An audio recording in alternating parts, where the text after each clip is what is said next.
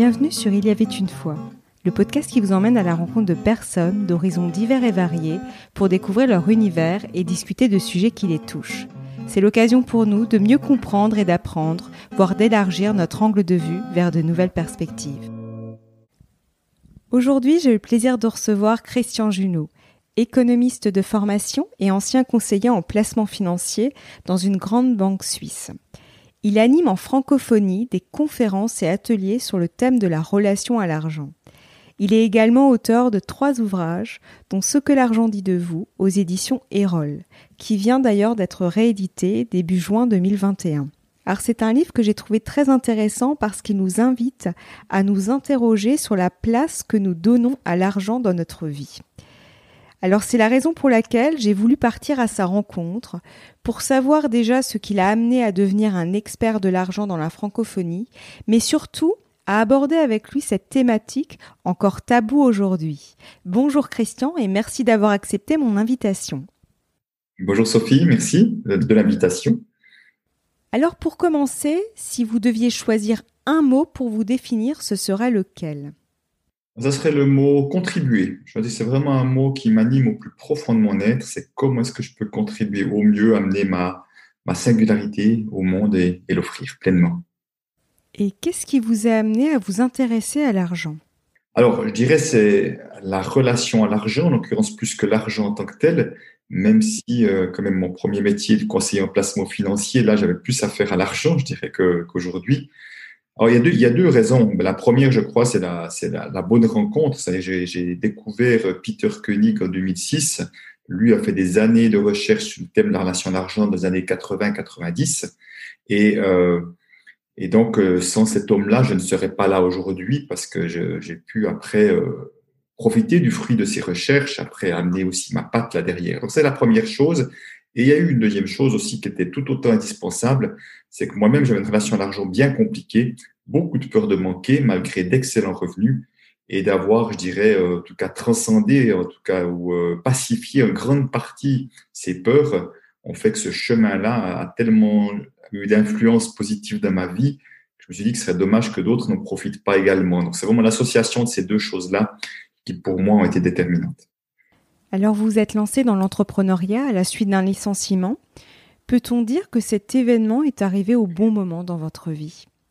Alors oui, oui, c'est-à-dire que des fois, avec le recul, je me dis il y a comme une forme de magie dans la vie, dans le sens que euh, c'est arrivé deux ans avant. Je pense que j'étais encore trop dans les peurs pour oser me lancer avec euh, avec confiance.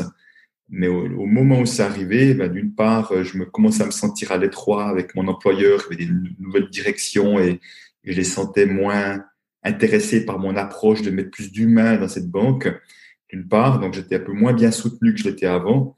Et puis, j'étais intérieurement vraiment prêt à faire le saut. Donc, euh, c'était, en termes de timing, ça n'aurait pas pu être mieux que ça. Donc, c'est vrai que c'était, c'est des fois surprenant. Voilà, des choses, des fois des choses qui me dépassent et en même temps, euh, j'aime bien me laisser surprendre par la vie. Et votre vision de la vie a-t-elle évolué depuis que vous êtes devenu indépendant? Oui, oui, oui, beaucoup, parce que je trouve que ce travail, euh, ce travail de l'entrepreneuriat, si j'utilise ce mot-là, au fond, c'est un accélérateur potentiel euh, de développement intérieur, de croissance intérieure, parce que, alors, euh, il y a bien évidemment sur l'aspect financier, tout à coup, il n'y a plus un salaire qui tombe chaque mois, où nous devons nous-mêmes développer des choses pour faire en sorte que, que d'être rémunérés, en tout cas d'une manière qui soit bien évidemment le plus confortable possible, mais déjà au moins pouvoir avoir assez d'argent pour vivre, euh, normalement et continuer cette activité-là. Ça, c'est la première chose. Mais surtout, c'est aussi que euh, vraiment mes, mes, croyances ont évolué au fur et à mesure. Euh, mes croyances qui sont autant des croyances limitantes que je pouvais avoir, que ce que j'appelle des plafonds de verre, en lien avec peut-être ce que j'étais prêt à gagner, mais aussi en, lien avec une, une, forme de réussite également, qui ont, qui ont dû, enfin, qui ont dû, en tout cas, qui ont été cassés pour un certain nombre. Certainement qu'il y en a d'autres qui se présenteront à moi. Mais surtout, ce que j'ai pu vraiment, euh, peut-être la chose la plus importante que j'ai vraiment vue et que j'utilise tout le temps maintenant, c'est de voir que tout ce que je peux vivre comme difficulté, comme problème, euh, comme peut-être euh, des fois communication difficile ou, coopération difficile avec des personnes, au fond, ça vient, ça que révéler des choses de moi et en moi. Donc, chaque fois qu'il y a des, difficultés à l'extérieur, je reviens à l'intérieur de moi en me disant, qu'est-ce que je, en prenant ma part, qu'est-ce qui chez moi fait que j'ai pu générer ce genre de choses-là? Pas dans le sens de me sentir coupable, pas du tout, mais de prendre la responsabilité de ce qui m'arrive. Je ne suis victime de rien du tout. Euh, J'essaie de bourreau de personne non plus. Euh, je suis moi-même, c'est déjà suffisant. Mais en tout cas, donc, je prends la responsabilité. Qu'est-ce que j'ai à comprendre de ce qui m'arrive? Qu'est-ce que j'ai à ajuster? Est-ce que j'ai peut-être à changer ma manière de faire? Est-ce que j'ai peut-être à faire monter mon niveau vibratoire parce que j'ai une énergie plutôt basse, plutôt de la peur, plutôt dans le stress? Voilà. Donc tout ça ne sont que des, selon moi, ne sont que des miroirs euh, de mon intériorité. Alors, bien évidemment, tout ça était déjà présent à l'époque où j'étais salarié, mais j'en avais beaucoup moins conscience. Mais au fur et à mesure que je reprends cette responsabilité-là, au fur et à mesure que, et vraiment, c'est n'est pas l'idée d'une prise de tête, parce que ça deviendrait infernal, hein, c'est vraiment d'être de, constructeur de sa vie, plus voir ça comme un jeu. Mais je dirais que ma vie est toujours plus euh, jeu, jeu joyeuse, j'ai envie de dire, dans le sens mettre du jeu dedans. Et puis, je dirais que je suis arrivé à un endroit où moi-même, j'aurais jamais imaginé arriver il y a 11 ans en arrière. Euh, voilà, dans le terme de, ce que je vis, de, l'impact que j'ai, de, géographiquement aussi, tous les pays dans lesquels je vais, d'avoir écrit des trois livres, un quatrième qui est déjà prêt. Donc, tout ça, c'était pas du tout planifié, absolument pas. Qu'est-ce qui vous anime profondément aujourd'hui? Ben, Je crois qu'on revient au premier mot que j'ai dit tout à l'heure, cette, envie de contribuer, c'est-à-dire que au fond, euh, alors moi j'ai choisi une porte d'entrée. Moi, ce qui me passionne, c'est l'humain. Et la relation à l'argent est une porte d'entrée puissante pour aller rencontrer l'humain dans ses zones les plus profondes. Et c'est ça que j'aime par-dessus tout. C'est-à-dire que euh, dès le moment où on vient toucher avec les personnes qui autant ça va toucher leurs aspirations les plus profondes, comme leurs peurs les plus profondes. Sont les deux sont forcément liés. C'est les peurs profondes qui nous empêchent de vivre nos aspirations les plus profondes. Donc, dès le moment où on vient toucher les êtres humains à cet, endroit de, vulnérabilité, c'est tellement beau, c'est tellement touchant euh, que je me sens un, être privilégié de pouvoir euh, que les personnes soient, se sentent prêtes avec moi à s'ouvrir à cet endroit-là. Et justement, quand on va donc la porte d'entrée utilisée, c'est la relation à l'argent, parce que on y reviendra probablement sur le, rôle de l'argent et qu'est-ce que ça vient réveiller chez nous. Mais au fond, de pouvoir toucher les, personnes à cet endroit-là et de pouvoir faire des changements à cet endroit-là, c'est un impact qui va tellement au-delà des questions d'argent. C'est un impact qui va vraiment déjà surtout, aujourd'hui, j'ose le dire, c'est un travail d'amour de soi que je propose à travers la porte d'entrée de la relation à l'argent. Donc, dès le moment où on apprend à toujours plus aimer l'être que nous sommes sans vouloir nous changer, sans vouloir voir plein de défauts que, que nous avons ou nous n'avons pas, parce que souvent c'est des films qu'on se fait aussi. Mais voilà, juste déjà d'accueillir pleinement et, aimer l'être que nous sommes, ça a une incidence sur toute notre vie. Et euh, voilà, et bien évidemment aussi sur notre relation à l'argent, mais tellement plus vaste que ça. Donc je me sens vraiment privilégié de pouvoir et rencontrer les êtres humains, et puis je dirais de peut-être dans cette notion de contribution, il y a aussi autre chose peut-être derrière et qui pour moi est vraiment importante. C'est que j'ai une croyance très forte, c'est que nous avons tous une pépite en nous, nous avons tous un diamant intérieur à faire rayonner à l'extérieur. Ça peut se faire de manière visible ça peut se faire dans l'ombre, ça peut se faire de manière plus ou moins, entre guillemets, spectaculaire, mais il n'y a pas une chose qui est moins bien que l'autre. Donc, moi, ce que j'aimerais en tout cas, et j'aimerais que ce soit aussi ma contribution aussi, c'est comment faire en sorte que l'argent ne soit pas un frein à chacun pour euh, rayonner ce diamant qu'il a. Et euh, parce que je suis convaincu que plus nous serons nombreux à faire ce que nous aimons, mieux notre société se portera. Donc j'ai envie en tout cas de pouvoir être un acteur, un co-acteur de ce changement de société. Pour entrer dans le vif du sujet, quelle est votre définition de l'argent? On entend souvent parler de l'argent comme une énergie ou comme quelque chose qui fonctionne comme une énergie. Pouvez-vous nous éclairer sur ce point? Alors, ce sont deux choses différentes pour moi. Euh, parce qu'en général, quand on dit l'argent est une énergie, euh, ça me parle moins, sauf si on dit que tout est énergie. Ah oui, on peut voir que tout est énergie dans ce monde, la physique quantique le montre, mais simplement, j'entends pas les personnes dire mon ordinateur il est énergie, euh, mon téléphone il est énergie, ou, ou, la fenêtre qui est devant moi elle est énergie. Mais on dit l'argent est une énergie. Donc ouais, si on dit toute énergie, je dis ok, bah, inévitablement l'argent faisant partie de toute cette énergie. Donc pourquoi Parce que c'est une projection comme une autre. C'est comme certains disent, l'argent c'est la sécurité, l'argent c'est la liberté, l'argent c'est de l'énergie. Pour moi, c'est une projection comme une autre. Euh, qu'on dit donc euh, l'argent n'est rien de tout ça. Par contre, si on peut dire que l'argent fonctionne comme une énergie dans le sens que toute énergie circule, toute énergie circule ou est bloquée. Alors on peut le voir très bien avec l'électricité qui circule ou qui est bloquée. C'est une énergie, c'est pas c'est pas visible, ça n'existe pas. On peut le voir avec l'amour aussi. L'amour aussi est une énergie que je vais faire circuler ou que je bloque à l'intérieur de moi, que je n'exprime pas ou que je bloque, je, je, je, je ne m'autorise pas, je ne m'ouvre pas à recevoir cette énergie-là aussi. Euh, donc oui, donc dans ce sens-là, l'argent fonctionne comme une énergie dans le sens que, ça bloque, ça circule plus ou moins bien. Euh, voilà, on le retient, on l'ouvre, il y a tout ça qui se passe. Et selon vous, pourquoi l'argent est-il un sujet toujours aussi tabou?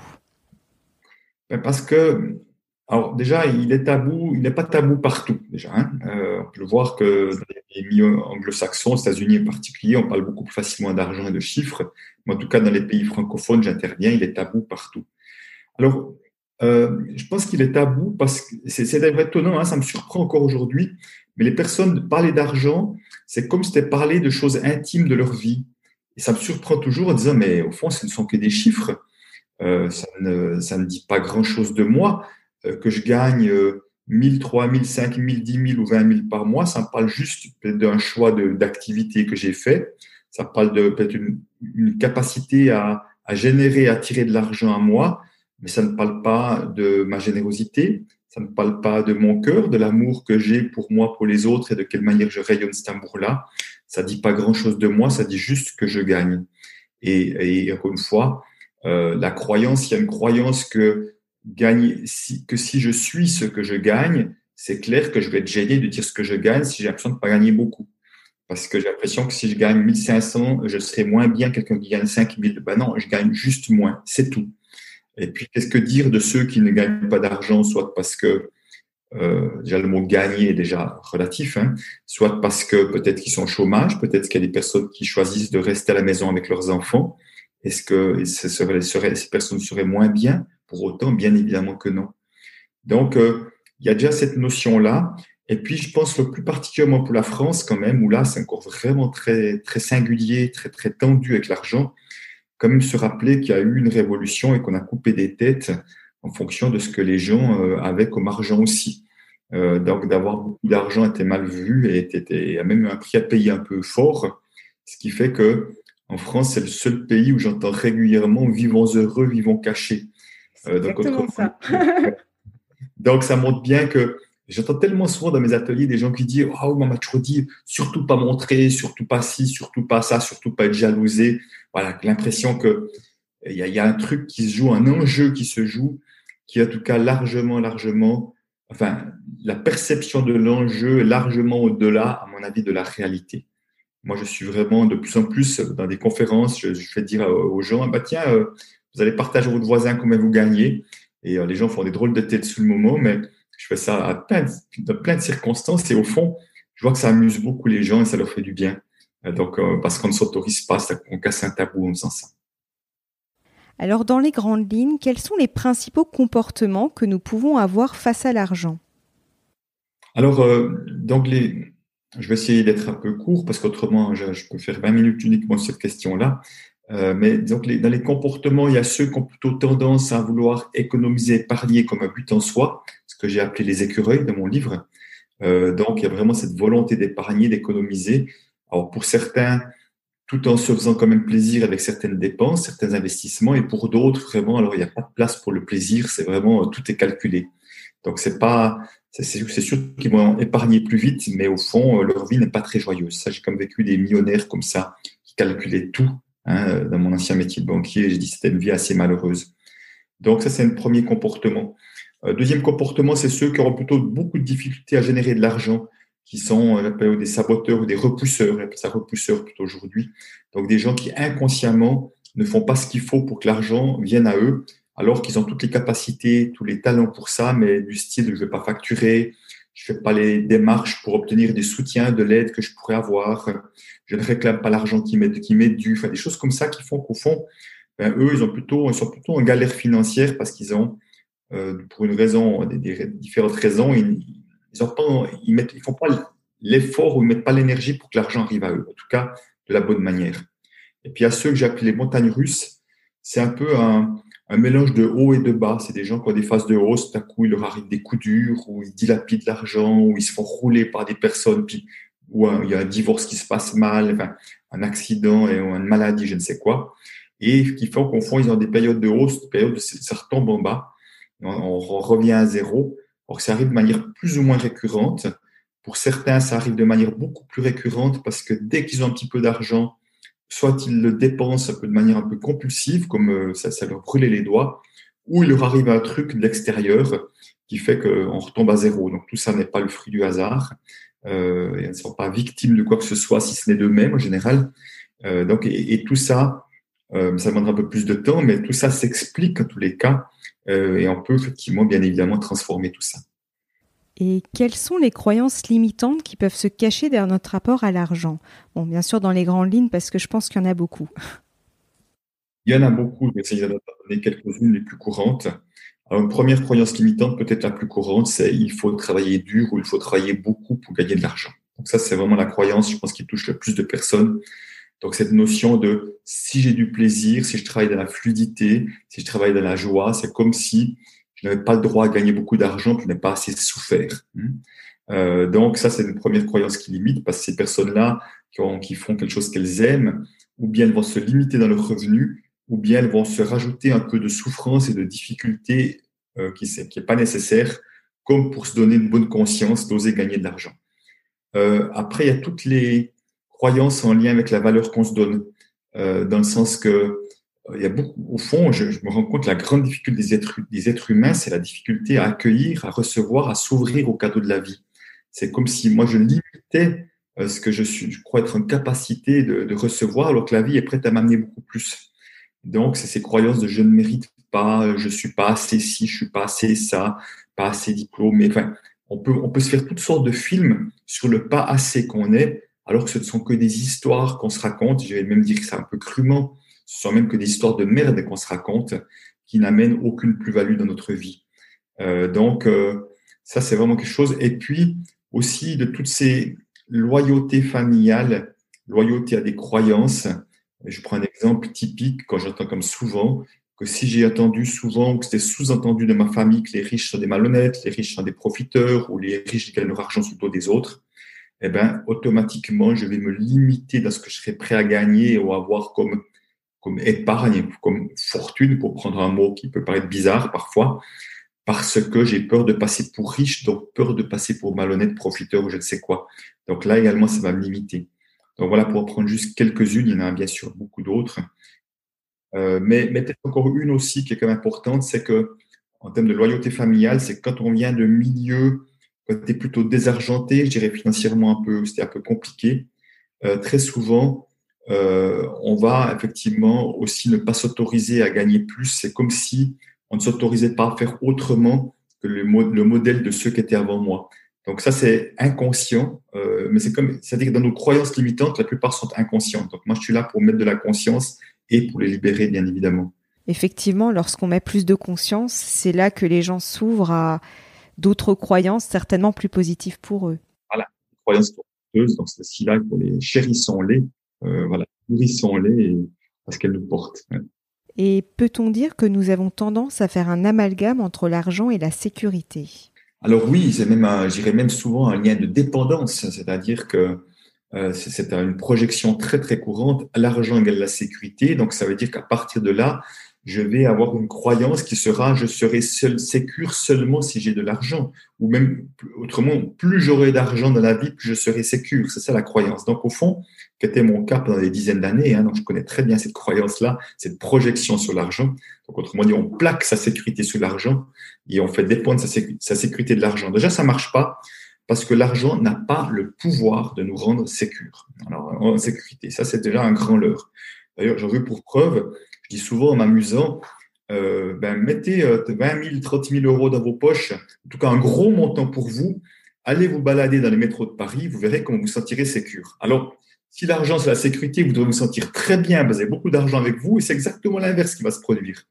plus les gens ont de l'argent, plus ils se sentent insécures parce qu'ils ont peur de se faire voler, ils ont peur de se faire cambrioler leur, dans leur maison, on va mettre des alarmes, on va mettre des trucs. Tout à coup, parce qu'on a de l'argent, on, vient, on devient insécure. Donc, ouais, ça montre bien que ça marche pas, ce truc-là. Parce qu'il y a des personnes qui n'ont pas d'argent, qui sont très sereins, très tranquilles. Et j'ai vu des millionnaires et des multimillionnaires être dans une insécurité permanente. Donc, je peux vous dire, ça ne marche pas. Je l'ai testé pendant très longtemps pour moi. Et euh, parce que, ben oui, j'étais, je courais après l'argent, courant après ma sécurité. Chaque fois qu'on veut associer argent et sécurité, c'est que intérieurement, nous avons euh, trop de peur, nous avons souvent peur de manquer, un manque d'estime de soi. Donc, nous sommes insécures à l'extérieur, nous mettons souvent, à l'intérieur, pardon, nous mettons souvent passablement de contrôle dans notre vie pour essayer de cacher cette euh, insécurité, la calmer. Et au fond, plutôt que de courir après l'argent, nous avons à nous occuper de nous, d'aller voir qu'est-ce, qu'est-ce que je pourrais faire pour me sentir plus serein, plus paisible, quoi qu'il m'arrive dans ma vie. Et d'ailleurs, vous avez utilisé l'expression gagner sa vie en disant justement que ce n'était pas la bonne expression. N'y a-t-il pas aussi un amalgame qui est fait entre l'argent et la notion de vie ou de mort? Oui, oui, bien, très clairement. Et d'ailleurs, cette expression est vraiment la parfaite illustration de cela, puisqu'au fond, et c'est impressionnant, hein, l'expression utilisée plus de 80% du temps, c'est cette expression qui est utilisée dans les médias, dans les interviews, partout, partout. Quoi. Et au fond, dès le moment où nous croyons que nous avons à gagner notre vie, et gagner notre vie très clairement, hein, c'est gagner de l'argent. On parle de gagner de la vie, on ne parle pas de, gagner de la joie dans sa vie ou gagner du bonheur, on ne parle pas de ça. Hein. On parle uniquement de gagner de l'argent. Donc c'est comme une manière encore euh, discrète de ne pas parler d'argent à travers cette expression-là. Et au fond, cette vie, donc, ça sous-entend que si nous devons la gagner à travers de l'argent, ça sous-entend que nous devons la perdre, puisqu'une chose n'existe pas sans son contraire. Hein. Gagner et perdre sont juste deux côtés de la même pièce. Et perdre la vie en français, ça veut dire mourir. Euh, donc, c'est pour ça qu'on voit qu'à travers l'expression, il y a une histoire de vie ou de mort. Et simplement, chaque fois que nous utilisons cette expression-là, nous sommes en train de renforcer la croyance que sans argent, on va claquer, on va mourir, on va finir sous un pont. Donc, ça renforce les peurs. C'est pour ça que j'invite vraiment chacun à utiliser une autre expression moi, je, alors déjà le mot gagner, est-ce que je gagne de l'argent? En tout cas, je reçois de l'argent en contrepartie d'autre chose, mais en tout cas de changer d'expression parce qu'effectivement, ça rajoute des peurs absolument inutiles qui sont déjà bien, bien trop présentes dès qu'il s'agit d'argent. Oui, effectivement, le terme nous conditionne, oui, tout à fait. C'est-à-dire que les, mots ont une énergie, hein, les mots, les expressions ont une énergie et qu'elles font, au fond, elles sont en train de renforcer des croyances. Si on dit régulièrement les mêmes choses, on renforce des croyances, qu'elles soient positives ou négatives. Alors vous en avez déjà un petit peu parlé, mais est-ce que l'argent peut-il nous empêcher de faire ce qu'on aime vraiment dans la vie? Alors euh, oui, oui, c'est un grand frein, un grand blocage. Encore une fois, les peurs avec l'argent font qu'on, encore une fois, je peux en parler. Je l'ai vécu aussi en étant 23 ans dans la banque, trop longtemps dans la banque, mais ma peur de manquer était suffisamment forte pour que je sois un super menteur et manipulateur vis-à-vis de moi-même. Autrement dit, de me raconter des histoires que je me plaisais quand même pas si mal dans ce métier-là, parce que si j'avais vu la réalité, ça m'aurait obligé à changer. Et quand le changement fait tellement peur, on préfère se raconter une histoire pour rester encore là où on est dans du connu à défaut d'être confortable. Parce que souvent on parle de zone de confort. Non, non, non, c'est une zone de connu, c'est pas une zone de confort. Donc oui, malheureusement, beaucoup, beaucoup, beaucoup d'êtres humains s'empêchent de s'autoriser à vivre ce qu'ils auraient envie de vivre par peur des conséquences financières, par peur de ne pas gagner assez d'argent. Euh, mon épouse qui, accompagne justement les personnes dans ce, dans cette recherche de job bonheur, comme elle appelle ça, ce diamant intérieur, elle voit bien à quel point l'argent, elle, est souvent le grand frein avec le fait de ne pas savoir ce qu'on veut faire à la place. C'est les deux grands blocages, à mon avis. Donc, la bonne nouvelle, c'est qu'il est possible de transformer ces peurs de relation d'argent pour que l'argent soit au service de nos projets de vie plutôt que le frein, le blocage qui nous empêche de vivre nos projets de vie. C'est très différent. Oui, effectivement, c'est différent. On prend l'opposé. Mm. Et quels conseils pourriez-vous nous donner pour nous encourager à suivre nos choix de cœur plutôt que nos choix de raison sans que l'argent soit un frein Déjà, euh, uniquement déjà de se rappeler qu'il y en a qui le font. Donc, s'il y en a qui le font, c'est que c'est possible, y compris avec des enfants, parce que souvent les enfants peuvent devenir l'excuse. Ben non, je peux pas, j'ai des enfants, entre guillemets, à charge.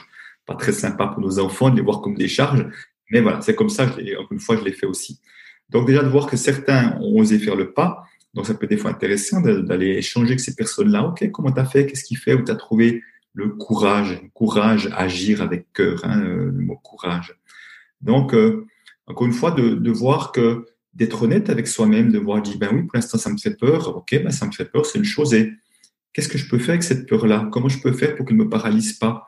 Comment je pourrais la calmer?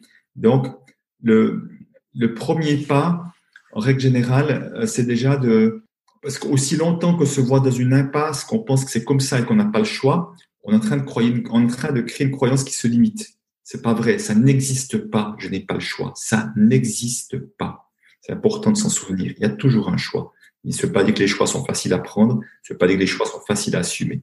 Ça, c'est la première chose. Donc, au moment donné, moi, vraiment, mon conseil, c'est, et j'ai vu plein de personnes, moi compris, qui au moment où on dit un, oui, oui, j'ai envie de changer, même si je ne sais pas à quoi ressemblera ce changement.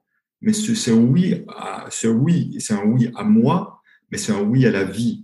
Parce que dès le moment où on dit oui, je veux changer et je me mets en action, c'est là que la magie de la vie intervient et qu'on va commencer à faire les bonnes rencontres. On va commencer à tomber sur l'article d'un coup de déclic ou sur une annonce ou sur un cours ou sur quelque chose là ou sur euh, un atelier de relations à l'argent en disant c'est ça que j'ai besoin de faire ou je ne sais quoi. Et d'un coup, c'est comme si on crée une ouverture en soi qui fait que les mêmes choses que je ne voyais pas avant, parce que j'étais dans la fermeture, je n'ai pas le choix, tout à coup, la vie va nous proposer, des choses. Et je me souviens, mon épouse était aussi coincée, euh, elle, est venue indépendante après moi là-dedans. Et je, lui, un jour, je lui ai expliqué ça. Je dis, mais tant que tu n'es pas dans ce oui, ça ne se passera pas.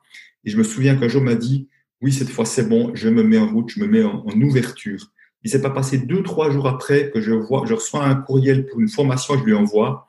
Elle s'est inscrite à cette formation, elle s'est certifiée. Aujourd'hui, c'est son métier. Mais moins d'une semaine après, il y avait la première piste et la meilleure piste pour elle pour faire ce changement-là. Donc, c'est, j'ai des exemples comme ça, j'en ai sans arrêt. Et idéalement, c'est quoi le rapport à l'argent que nous devrions avoir? Alors, oui, alors j'ai peut-être juste envie de changer les mots, en tout cas, pas dans le sens qu'il n'y a pas de devoir, mais j'avais plutôt d'amener vers un tendre vers plutôt, parce que le rapport à l'argent, pour moi, mon rapport à l'argent, c'est quelque chose qui est infini, qui, qui, euh, qui, qui, est en permanente transformation, et j'ose le dire, même si euh, je me suis autoproclamé expert de la relation d'argent, ça veut pas dire que je n'ai plus jamais de peur, ça veut dire juste que les peurs, je les vois toujours plus vite, je les traite et je laisse, je laisse pas, ou je laisse le moins possible prendre de la place et qui m'empêche d'être aligné, d'offrir le meilleur de moi-même. Donc, à quoi ça devrait tendre? Ça devrait tendre vers euh, ben déjà une sérénité, mais en lien avec euh, plus d'estime de soi, euh, plus de confiance en la vie. Cette confiance en la vie, pour moi, c'est comme je disais, cette, euh, cette, perception, quelque chose de plus grand que nous, qui fait que cette perception, confiance en la vie fait que j'ai cette certitude que quoi qu'il m'arrive, j'aurai les bons soutiens, j'aurai les bonnes ressources, qu'elles soient en moi, qu'elles soient à l'extérieur, que voilà, que, la vie m'amènera, m'amènera ce soutien, les bonnes rencontres, etc. Donc, il y a quelque chose de beaucoup plus serein, plus tranquille, ce qui fait que à partir de là, euh, d'ailleurs, c'est amusant parce que là, moi, on se parle, je vais, je vais investir le plus gros montant que j'ai jamais investi pour, pour mon, mes projets professionnels. Et ça me paraît comme une évidence. La, la question se pose même pas de me dire est-ce que ça va rapporter assez, ça va marcher? Je ne sais pas. Je sens juste que c'est juste de le faire et que ça ne génère aucune peur. Je sens que c'est ça que j'ai à faire. Donc, au fond, c'est vraiment cette confiance que, ben oui, si la vie m'a amené ces possibilités d'investissement, ces personnes pour m'entourer, pour m'encourager, pour me m'amener encore, m'aider à donner le meilleur de moi, eh ben voilà, ben, j'ai envie de, de, de, prendre cette, cette opportunité-là, même si c'est un investissement. Et vous voyez, déjà la différence, avant ce que je voyais comme des dépenses, l'argent qui fout le camp et qui est en train de renforcer mes peurs, là, je les vois comme des investissements oui, il y a toujours comme une dépense, il y a de l'argent qui va sortir de mon compte, mais je sais avec certitude qu'il y a quelque chose qui arrivera en retour. C'est ça l'investissement. Et ça sort d'un côté, ça vient de l'autre. Après, est-ce que l'investissement sera plus ou moins, le retour sera plus ou moins un gros pas? Je ne sais pas. Je m'en fous. Je verrai bien. Donc là, je lâche le contrôle là-dessus. Par contre, je sens que c'est ça qui est juste. Donc, vous voyez, à un moment donné, c'est c'est vraiment cette confiance en la vie et qu'il n'y a pas besoin d'avoir de l'argent pour être sécure. La sécurité, je peux la trouver en moi. Et puis, je sais que je saurai demander du soutien chaque fois que c'est nécessaire et que je trouverai soutien là, même si je sais, même si je suis surpris de voir que des fois le soutien arrive de manière dont j'avais absolument pas imaginé. Moi, comme une fois, c'est ça la magie de la vie. Et pour terminer, quel serait votre mot de la fin pour clôturer notre échange? Un peu en lien avec ce que j'ai dit, donc ne donnez pas un pouvoir à l'argent que l'argent n'a pas. L'argent n'a pas le pouvoir de nous rendre sécures, n'a pas le pouvoir de nous rendre libres, n'a pas le pouvoir de nous rendre heureux. Il peut être en soutien de tout ça. Il peut renforcer des choses qui sont déjà présentes. Euh, quand on est généreux, on peut être encore plus généreux avec l'argent, alors que ceux qui ont peur auront encore plus peur avec de l'argent. Ça fait que renforcer les choses, les traits. Donc, ne donnons pas un pouvoir à l'argent qu'il n'a pas et, euh, et ne nous empêchons surtout pas d'offrir meilleur de nous, parce qu'au fond, euh, un ami qui s'appelle Rémi Tremblay, un Québécois, euh, disait hier, il disait, mais au fond, moi, il disait, euh, qu'est-ce que la vie, euh, j'essaie de retrouver ces mots parce qu'ils étaient tellement beaux, voilà, qu'est-ce que la vie cherche à s'exprimer à travers moi? Qu'est-ce que la vie cherche à s'exprimer à travers moi? Au fond, je suis là en tant qu'être humain de passage, au service de la vie, au service de quelque chose de plus grand que moi, au service de d'apporter ma touche, apporter ma, pierre à l'édifice, si on peut utiliser cette expression-là. Et, euh, et vraiment, dès le moment où je sens que je suis appelé par autre chose, vraiment, ne laissez pas les peurs prendre le dessus. Pour moi, ceux qui font ceux qui arrivent à faire leur différence dans la vie, c'est pas qu'ils n'ont plus de peur, c'est qu'ils agissent malgré la peur. Alors que d'autres vont, en quelque sorte, d'autres vont laisser leur peur prendre le dessus et les peurs vont être le moteur. J'ai aussi fonctionné comme ça. Donc, c'est pas, donc, voyons nos peurs, nous ne sommes pas nos peurs et agissons malgré la peur. Un très grand merci, Christian, pour cet échange. Merci. Si ce podcast vous a plu, n'hésitez pas à laisser un avis 5 étoiles ou un commentaire sur Apple Podcast ou à en parler à 2-3 personnes autour de vous. Ça m'aide énormément à le faire connaître. À la semaine prochaine.